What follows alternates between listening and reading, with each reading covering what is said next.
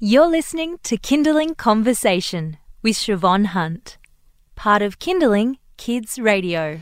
I recently read an article in Kidspot that has provoked a lot of response online. The headline reads To the mum at the pub whose daughters were watching their iPads. Yes, these are the controversial posts. There's always someone being judged on the way they parent, someone being techno shamed. It's basically about one mum complaining about another who was letting her kids watch their iPads at dinner, which then distracted her kids and they had to leave the restaurant. Now, I'm not interested in the shaming or the judgment. What I'm interested in is the issue of technology at the dinner table. Dr. Joanne Orlando is a researcher in technology and children at the University of Western Sydney. Hi, Jo, how are you? Hi, good, thanks. Tablets have been around only for around seven years, so they're kind of a new thing for families to have access to. Has there been much research on the impact of screens in terms of the way we parent? Yeah, the research is just starting to come around and, and be published, and I'm one of those researchers. So, um, one of the things that is really starting to be apparent is how much young children are using mobile devices like an iPad or a tablet or mum or dad's iPhone use.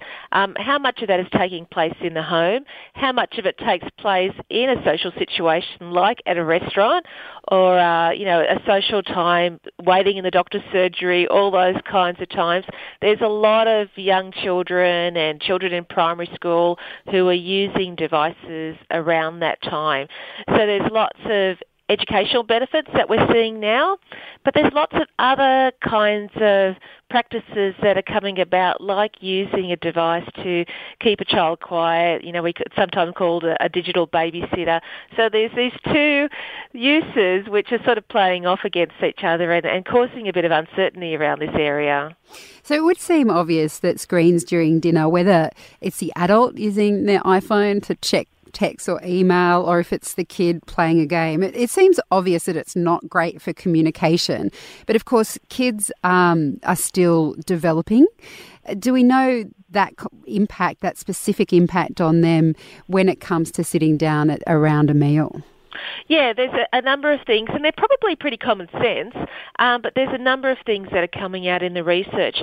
One of which is around if young children are consistently using an device, um, and if it's consistently being encouraged for them to use it to keep them quiet, then it's going to affect something like their language development. And if you think about it, if you're consistent, if a, two-year-old is consistently on a, a device, if they're in the car, at a restaurant, at a cafe, that kind of thing, and they're consistently using a device in those kinds of situations, one, they're not going to learn the, the correct social skills around being out in public and being with other people, but also there's a lot of missed opportunities in terms of them developing their language and learning to talk and becoming articulate, because developing language is something that needs to be a daily thing, um, and there's lots, there needs to be lots and lots of opportunities to talk to different people in different kinds of situations about different kinds of things. That's part of language development. So if a child is consistently on a screen, then they're missing opportunities to develop their language. And I think that's a big one for children.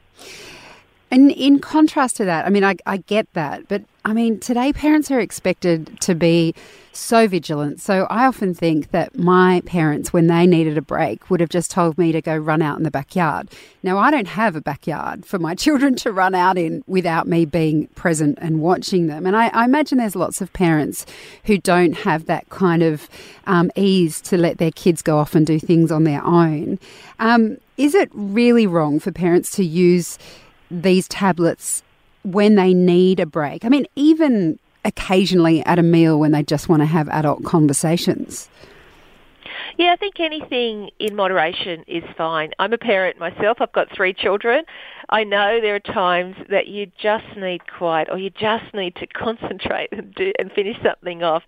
And that kind of thing, we know that's okay. Sometimes you might ask them to use a device. Sometimes you might ask them to read quietly or uh, those kinds of things.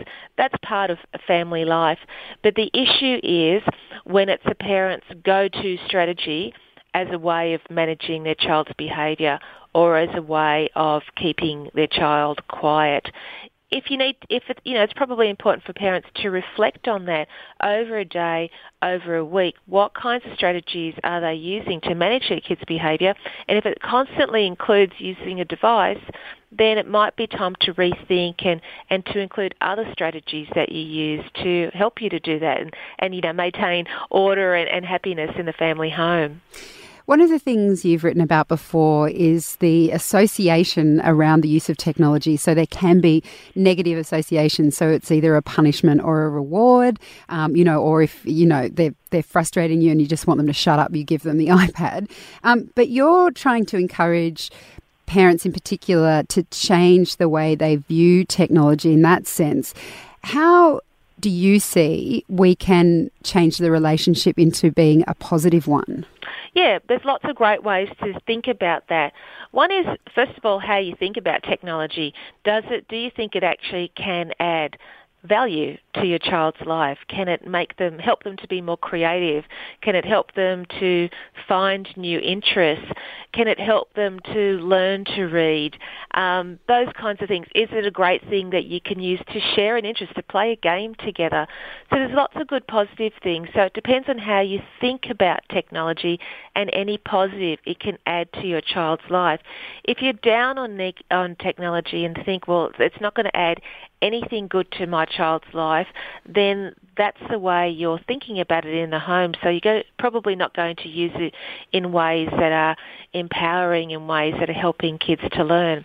But there's lots of evidence to show that good quality use of technology is very good for children. So if they're doing something creative on there, drawing a picture, making music, writing something, you know, those creating an artwork, those kinds of things, it's just as valuable if they do it on a, screen as if they do it on paper. What's even more valuable is if they get to do it on both those things, on paper and on a screen because the more a child can apply their knowledge to different kinds of mediums and different kinds of scenarios, the better. You know, that's how we learn. It's also important to think about um, when you, if a child is on their device at home, so say that they're spending a bit of time on their tablet playing a game, how do you then engage with that child? Are you just leaving them there to their own devices and not really talking with them? Is it a time when you just see it as quiet time for yourself? Or do you bring their activity on their screen into family life. You know, do you talk about what they're doing? Are you proud if they've actually achieved something that they think is really valuable in their game? Are you just as proud of them doing that as you would be if they've been using blocks and, and creating something with that? So our attitudes to technology and how it can value kids is really important in the ways that it you actually encourage it, the types of activities you encourage them to use, and um, and then how much you spend time with them on the device as opposed to just leaving them by themselves. Um, I go into a lot of families' homes, and what I find often is that a child's technology use is uh, quite segregated from family life, and parents often really don't know what their kids are doing on technology, and you know that is a, a concern, I think. Do you have any advice for how parents can develop, let's call them screen boundaries in their families, particularly if um, they might feel, reflecting on it, they might feel that the horse has already bolted? Yeah, and uh, it's school holiday time now, so uh, it can they can get overused now. So I think it takes just a bit more planning on behalf of the parents, and I know parents are really busy, um, but school holiday times, uh, particularly, I think are important to plan a bit of time uh, plan what the child's going to do. And I don't mean a systematic, you know, we're doing this for 15 minutes and this for two minutes, that kind of thing. But, you know, working out what they're going to do over the day. So in the morning, okay, you can play, you know, on your, your tablet for a little while. But then after that, let's make lunch together. Then after that, we're going to go to the park in the afternoon. So the child knows, you know, that they're going, they're going to have time on the device, but they're all going to, also going to be able to do these other fun things. And I think another good thing in terms of managing a child child on the screen is to give them an amount of time. So, okay, this amount of time you can play on a device, but to also help them to manage the time to give them a timer, to put a timer on their screen, to let them look at the clock and to keep track of how much time they've got. It will help them to monitor their gameplay or what they're doing on the device, but also it saves that thing when you say, okay, time to get off, and they don't want to get off because they didn't know it was coming up, you know. They've been able to see their time tick away. They know they've just got a short amount of time left, but then you need to be consistent. When, when you've said it's time off, then it's time off. So be consistent in that message as well. Joanne, thank you so much for your time today. Thank you. That's Dr. Joanne Orlando. She's a researcher in technology and children at the University of Western Sydney. You've been listening to a Kinderling Conversation podcast. We'd like to reach as many parents as possible, and you can help us by giving us a review wherever you downloaded this episode. It means that more people can find us. I'm Shevonne Hunt. See you next time.